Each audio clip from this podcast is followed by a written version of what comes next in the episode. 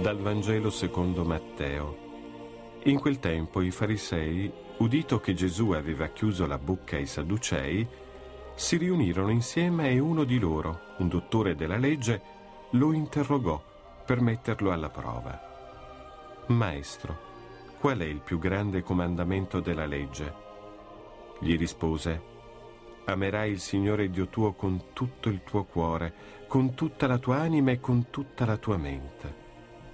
Questo è il più grande e il primo dei comandamenti. E il secondo è simile al primo. Amerai il prossimo tuo come te stesso. Da questi due comandamenti dipende tutta la legge e i profeti.